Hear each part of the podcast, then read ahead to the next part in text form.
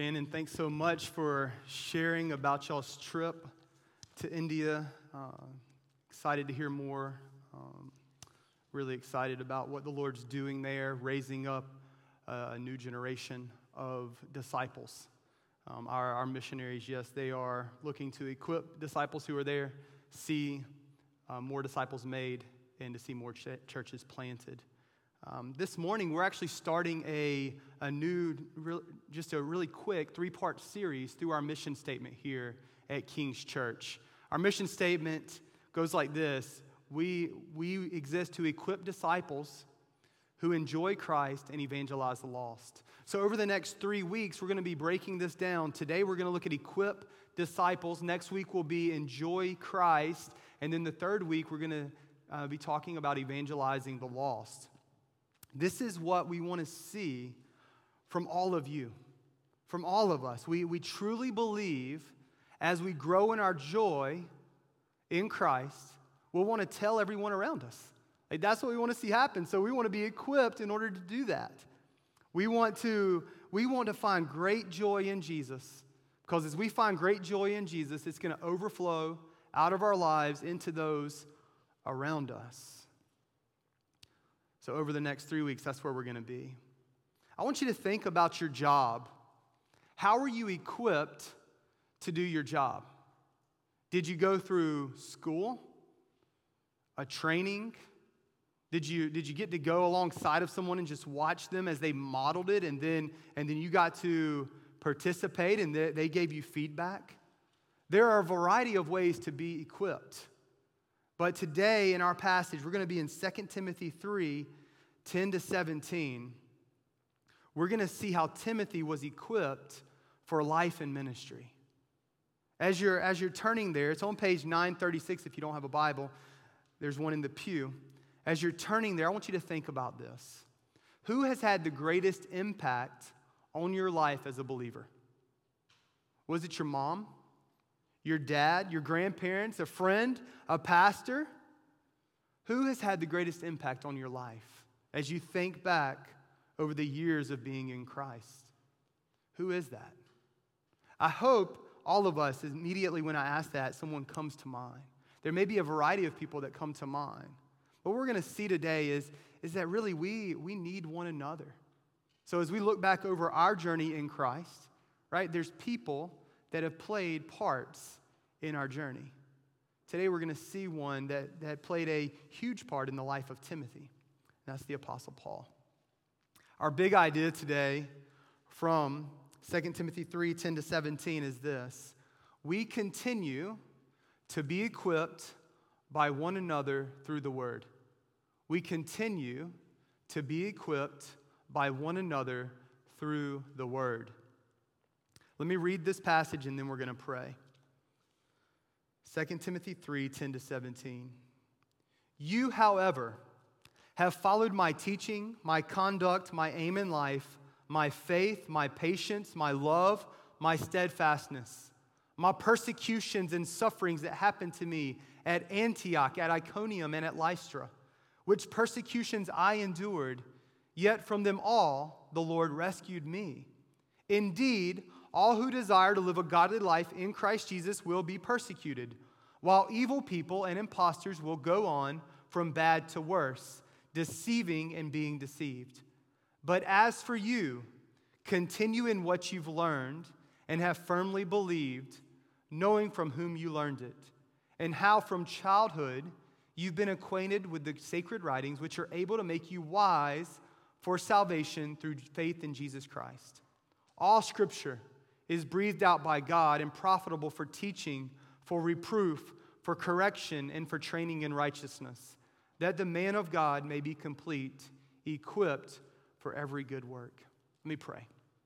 Our Father, as we come now, we, we pray that your Spirit would teach us. Oh God, give us understanding of your word. Lord, help us to be doers of your word. It's in Christ's name I pray. Amen. So, how are we equipped? Right? We, our mission here is to equip disciples. So, how are we equipped? There are two key ways we see in this passage disciples are equipped. The first one, comes from verses 10 to 14. It's life together.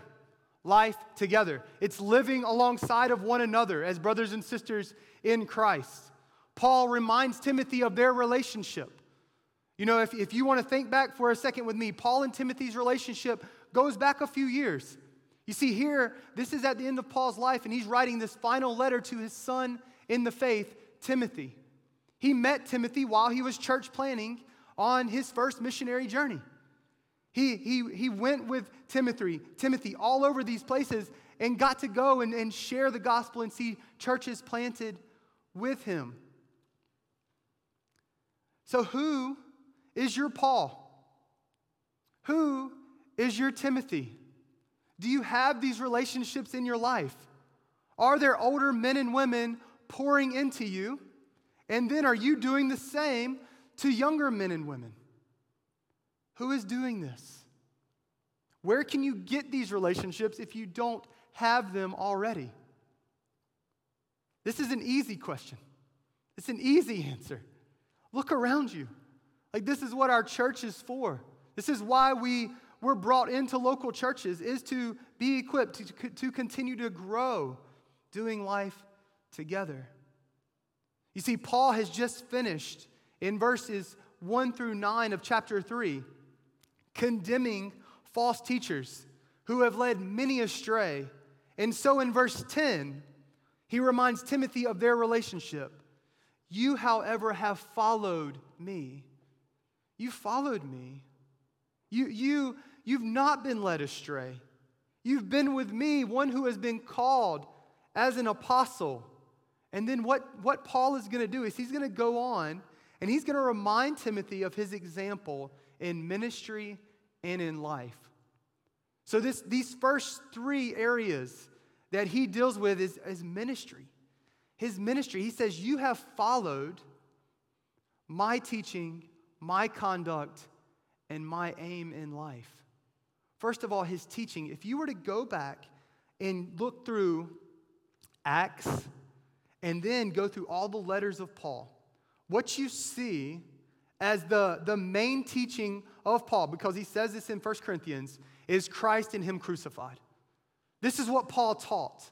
Paul went into different places preaching the gospel, preaching about Jesus. That's his teaching. 2 Timothy 2 2, right before Paul is writing this, he says, Timothy, what you've learned in the presence, or what you've learned from me in the presence of many men, or many men, teach to others. That's what he tells him to do. He says, Take what you've learned from me and teach to others my teaching. If you want to know Paul's teaching, just read Romans. First and Second Corinthians, read these letters that Paul has written. You'll see his teaching. He was consumed with the gospel. He was consumed with Jesus. Timothy, follow my, my teaching. Timothy, follow my conduct, my lifestyle, my daily pattern of life. What did that look like for Paul? We don't, we don't know exactly, but I can imagine he was, he was praying all the time. He says it pray continuously. When I think of you, I pray for you. He knew the word. As he writes these letters, you see Old Testament books verses coming through these letters, and he's giving an understanding of them. He was constantly sharing the gospel. That was part of his conduct in life, his pattern in life. He was going out sharing the gospel with people. Timothy, you, however, have followed my teaching, my conduct, and my aim in life. Aim in life. You saw my purpose. You saw what was driving my life, what I was living for. And it's for the gospel to go forth, it's for Jesus to be made known over all the earth. Paul says in Romans, he says, Hey, there's no place left for me here, so I'm going to keep going. I'm going to push the gospel into Spain. I'm going to continue to go and make Jesus known where he's not been made known. A question for us What would your family, those closest to you, spouse, kids, parents, what would they say your aim in life is? What is driving you? What is, what is your purpose for living? What would your neighbors say? Those who see you drive into your garage and pull out of your garage each day. or maybe you see them do that, right? Those who see you interact with your kids, interact with your spouse, interact with your roommates, what would they say? How would your neighbors define that if, if I was to go or if we were to go and ask, hey, what's, what's their aim in life? What's his aim in life? What's her aim in life? Paul says, follow my aim in life. You know, Paul can say that because in 1 Corinthians 11, 1, this is what he says. He says, imitate me because I'm imitating Christ. Right? Jesus' aim in life was to glorify the Father. And that was through preaching the gospel throughout all of the towns and villages, ultimately giving his life for the sake of ours. What is your aim in life? And now, Paul, Paul continues, right? He, he lays out, hey, you have followed my ministry. Now, he kind of zooms in on his life in very specific areas. He says, Timothy, now follow, follow my life. He, he begins with my faith. And this, this word can mean faithfulness as well. So I think that's what Paul is getting at here. My faithfulness to the faith, right? I, I am faithful. I've, I'm living a faithful life, and you've seen it. My patience, Patience, uh, another, another way of saying this is long suffering, right? My patience with those around me, my patience uh, with those who want to kill me, my patience with those who have left the faith, right? Paul is about to mention several people who have turned their back on him. He says here, You, however, have followed my patience. Demas is one he's about to, he's about to say, Hey, for Demas, in love with this present world, has deserted me and gone to Thessalonica. Right? Paul experienced hurt, yet he was patient, long suffering. He says, My faith, my patience, my love. My love, you've experienced my love, Timothy. You've seen it. Now follow it. Follow it. It's purposeful, unselfish. We think of 1 Corinthians 13 that Paul wrote. Love is patient and kind, right? It's not, it's not like a, a clanging gong or clashing cymbals. Right? That's, that is not what it is. It's, it's a love that, that bears with one another, that cares for one another. He says, Timothy, follow my love. Timothy, follow my steadfastness. Follow my perseverance, my endurance as, as I've walked this journey. In just a few verses, Paul's going to rejoice in what he's been able to accomplish. I've fought the good fight. I've finished the race. I've kept the faith. Hey, Timothy, follow my steadfastness. Timothy, follow, follow my persecutions and my sufferings. You were with me. You've, you've seen this. You've experienced this in Antioch, in Iconium, in Lystra.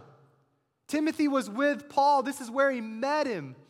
And immediately he saw the persecutions and the sufferings that Paul went through. This is Acts 13 and 14.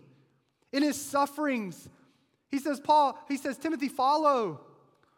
Follow my, my sufferings. Just listen to what this man went through. 2 Corinthians 11, 23 to 29. These are just a, a little bit of the sufferings with which Paul suffered. Five times I received at the hands of the Jews the 40 lashes less one. Three times I was beaten with rods. Once I was stoned. Three times I was shipwrecked. shipwrecked. A night and a day I was left adrift at sea, on frequent journeys, in danger from rivers, danger from robbers, danger from my own people, danger from Gentiles, danger in the city, danger in the wilderness, danger at sea, danger from false brothers, in toil and hardship, through many a sleepless night, in hunger and thirst, often without food, in cold and exposure. And apart from other things, there's the daily pressure on me of my anxiety for all the churches. Who is weak and I am not weak? Who is made, for fall, made to fall and I'm not indignant? He says, Timothy, you've seen my ministry, you've seen my life. Follow this. Follow this. And then right there in verse 11, listen to what Paul says. he says, My persecutions and sufferings, which persecutions I endured Yet from, the, from them all, the Lord rescued me. Right? He's going through all of this. He's recounting all of this to Timothy. And right in the midst of that, he's like, The Lord rescued me. The Lord is good. The Lord is faithful. The Lord is kind. The Lord allows us to endure. The Lord keeps us. Then Paul, in verse 12, he drops this encouragement to Timothy, this reality to Timothy. Indeed, all who desire to live a godly life in Christ Jesus will be persecuted. I hope that's encouraging to you. Um, I'm sure it was encouraging to Timothy, right? hey, Timothy, if you live for Jesus, you're going to be persecuted. You're going to be persecuted. You see, Jesus promised the, the same thing in John 15. After Jesus goes and he tells the, his disciples, he says, Hey, I'm the vine, or yeah, I'm the vine. I'm the vine. You're the branches.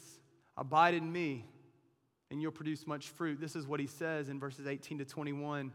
If the world hates you, know that it has hated me before it hated you. If you were of the world, the world would love you as its own. But because you're not of the world, but I chose you out of the world, therefore the world hates you. Remember the word that I said to you a servant is not greater than his master. If they persecuted me, they will also persecute you. If they kept my word, they will also keep yours. But all these things they will do to you on account of my name because they do not know him who sent me. Listen to how one pastor commenting on this. Self centered Christians who serve the Lord half heartedly seldom have to pay a price for their faith. This is why. They are of little threat to Satan's work because they are of little benefit to Christ. Let me read that one more time. They are of little threat to Satan's work because they are of little benefit to Christ. Paul says here that if you pursue a godly life, if you desire to live a godly life in Christ Jesus, you will be persecuted. Church, persecution is regular for those who seek to live a godly life in Christ Jesus. Throughout Acts, we see this. There, the gospel's going forth to all these cities, and, and what's happening is economy is actually being changed. Idols are being destroyed. People's livelihood is going away. It says the world is being turned upside down, and what's happening? And they're being persecuted immediately. This is just a, a normal rhythm in the Apostle Paul's life as, he go, as he's going from place to place, right? That's what's happening. He's going into these places, he's preaching the gospel, and people's lives are being radically changed for the gospel. They're not, they can't continue to live the same way that they were living. That's why Paul says here if you seek to live a godly life in Christ Jesus, you will be persecuted. You will be hated, is what Jesus says. In your workplace, you should look different than those around you. You should look different. In your neighborhoods, we should look different than those living next door that don't know Jesus. This is what Paul is getting at. Timothy, you've seen my life.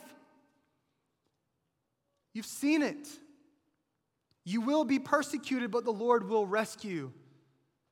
And then he continues on in verse 13 and he says, Yet those who are evil and impostors will continue down a slope of no return. They'll go from bad to worse. They're, they're deceiving and they're going to be deceived. You see, at Kings, we, we long to see people connecting.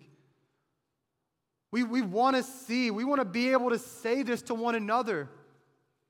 Hey, brother, hey, sister, you've, you've seen my teaching, my conduct, my aim in life.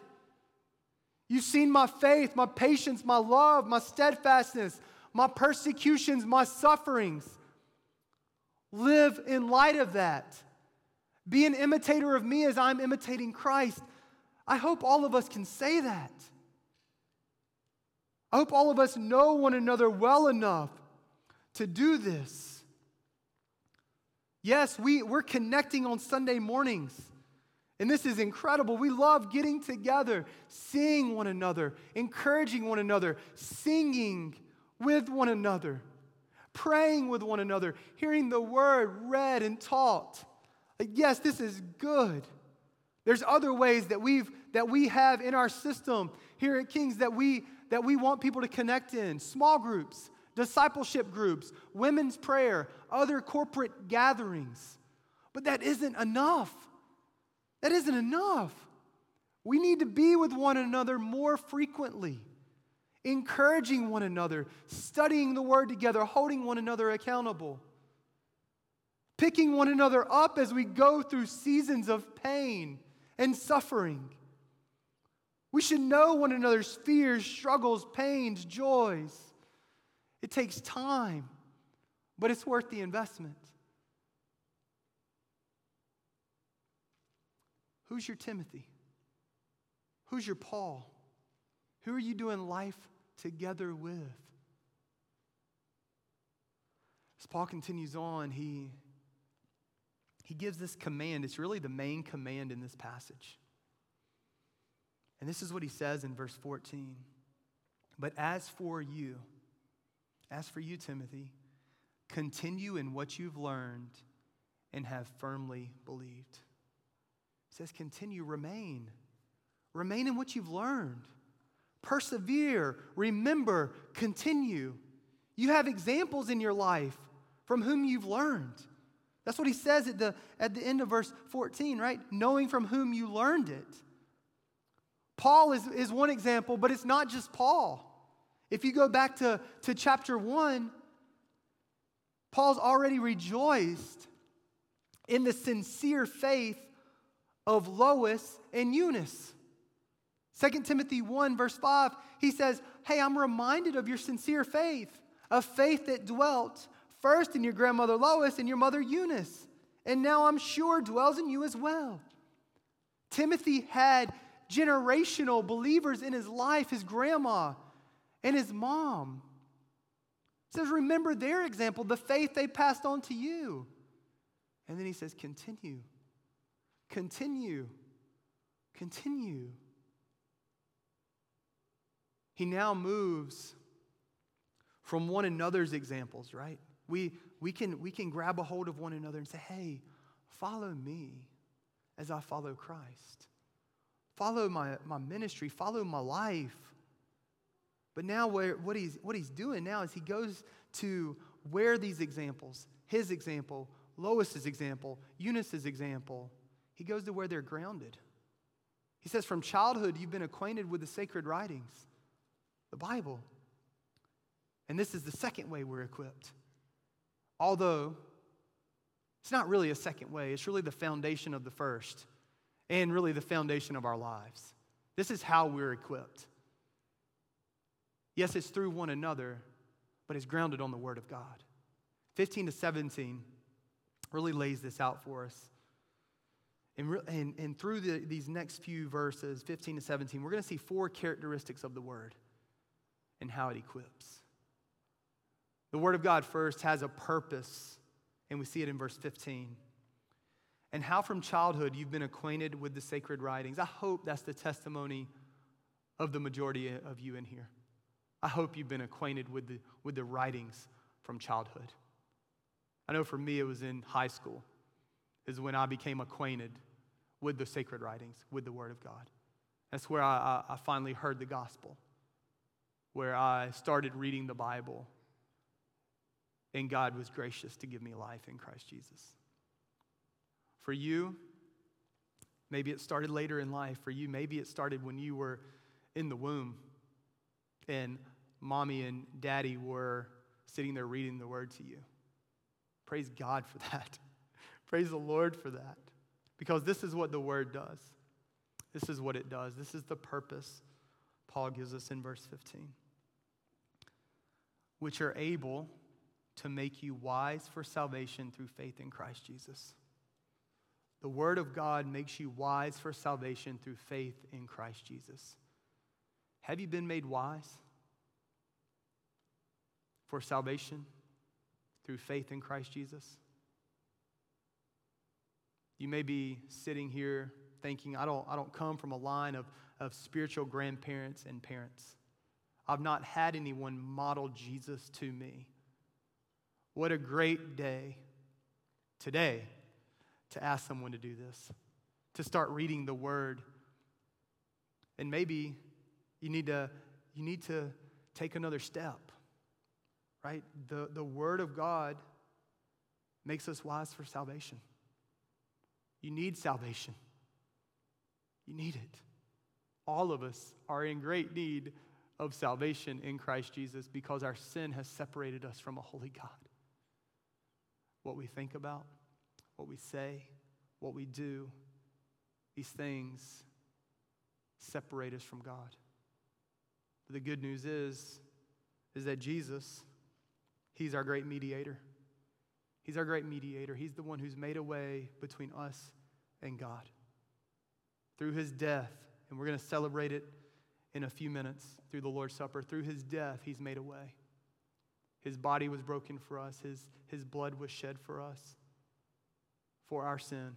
And if you'll repent and believe in that, believing that Jesus died for your sins and rose on the third day, then you'll be saved. That's our hope. All of us need this truth each and every day. We desire to be a church that's word centered in everything we do. That's why our normal diet of preaching is through books of the Bible. I know right now we're in a three week series through our, our mission statement, but beginning in three weeks, we're going to start the Gospel of Mark, and we're going to move through the Gospel of Mark in 17 weeks. But that's why we study the Bible in our small groups, our discipleship groups. We believe that it makes us wise for salvation. But second, we see that the scriptures are God breathed. Why do we devote our lives to the scriptures? Because they're God breathed. They have a divine origin, they come from God. They're given by God, inspired by God, the very breath of God to man. That's what verse 16 begins with. All scripture is breathed out by God. Scripture trumps everything in your life, in this world, in our culture. It trumps everything. It trumps your feelings, your emotions. It trumps our culture, what the world says is right. We go to the scriptures and we say, Is it right? No, it's not. Well, we live in light of the scriptures, not in light of what our culture says. It trumps our experience. If your experience says something other than the Word of God, we land on the Word of God. You're wrong, right? I'm wrong. It trumps your mama and your daddy, right? We honor our parents, but we go to the Word of God. It trumps your tradition. It trumps your tradition. Well, I grew up this way. I, okay, great. I'm glad you grew up that way. Let's look at the Word of God. Right? We live in a culture that is so anti the Word of God in so many ways. From what's being approved in law, from what we see on TV, what we see on social media, right? That's why we need to be people of the Word. We need to be men and women who saturate our lives in this God breathed Word. It's the very Word of God. Third, Paul continues on another, another key characteristic of the Word is it's profitable. This word is profitable for us. The scriptures are profitable, they're useful. They're useful for everyday life, even in 2022. Right? Even in 2022, they're still useful. They're not outdated, they haven't changed, nor can we change them. They're profitable. And then Paul goes on and he, he actually says they're profitable for, for several areas of life. They're profitable for teaching, verse 16 for teaching. This is instruction. Romans 15, 4 says, For whatever was written in former days was written for our instruction, that through endurance and through the encouragement of the scriptures we might have hope. So the word of God is profit, profitable for teaching, instructing us in how we live. Hey, the word of God is, is also profitable for reproof. For reproof. All of us need reproof in our lives. We need to be rebuked sometimes. And this is a rebuking in order to convict of misbehavior or false doctrine, right? That's what the Word of God does. That's why we want to ground our lives in the Word. It convicts of misbehavior or false doctrine. Hey, the Word of God also, Paul says that it corrects. It is profitable for correction. It restores, correction, it restores us to its original and proper condition. That's what the Word does. It corrects us. When we're going off to the right or to the left, it gets us back on the straight and narrow. It corrects us. It also trains us in righteousness, learning to live rightly. Trains us in righteousness. And then, fourth, this final characteristic that Paul shows us here as he's writing to young Timothy. He says, we, we see the scriptures equip us for every good work, that the man of God may be complete equipped for every good work. This, this word here, complete, you see, he, he, he kind of he says, be complete, equipped. Um, one commentator said, this is, this, is, this is like being super equipped, super equipped by the Word of God. Maybe we should have put that in our mission statement. We super equip disciples, right? Like that's what we want to do, right? We want, we want to be super equipped. We want to be complete, equipped, mature in the Word so that we can go and enjoy Christ and tell people about Him. As we, as we draw to a conclusion, I want to, I want to invite the band back up.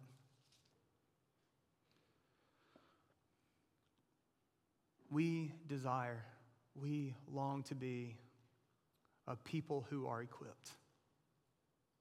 And you, you don't go into your workplace unequipped. You go into your workplace ready to, to get the job done. And that's our, that's our desire. We want to see we want to see all of us equipped for the work of ministry. We want to see all of us equipped so that we can study the Bible, so that we can know the Bible, that we, we're not just hearers, but we're doers of the word.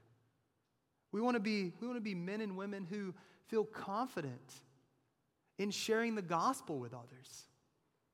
Hey, Paul says in, in Romans 1.16, he's not ashamed of the gospel, for it's the power of God for salvation to everyone who believes, to the Jew first and also to the Greek. Like, we want you to be confident in sharing the word. We want you to be confident in being able to, to open up the Bible and teach it to others. If you have a neighbor who says, Hey, what must I do to be saved? Hey, that might happen. Like we want to be able to, we want to be able to say, hey, open up the word with me. Let's go to Romans. Let's go to John 3:16. Right? We want to be an equipped people. We do have, we have several opportunities at Kings.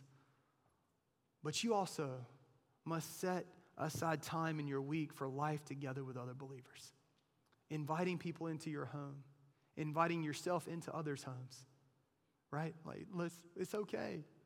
I want to spend time with you. I want to bank some time with you. You, you. You're living a life, from what I can see, that's worth me modeling my life after. So I want to do that. You need to be regularly in the Word personally, but also with other men and women in our church. The early church met together daily. I know that's not possible for, for most of us, right? Uh, with work, with other commitments. But we need to work towards being together more frequently than just Sundays. Let's commit to equipping one another through the Word. Let's commit to that. Let me pray for us. Our Father, we do give you praise for this word. We thank you for the example of Paul, of Lois and Eunice, of Timothy, just faithful men and women of the faith. But Lord, we know that they were grounded upon your word, they taught your word. Lord, may we be faithful. May we be faithful to teach others. May we be faithful to, to take what we've learned and apply it to our lives so that we may be equipped disciples who enjoy Christ and evangelize the lost. We pray all this in Christ's name. Amen.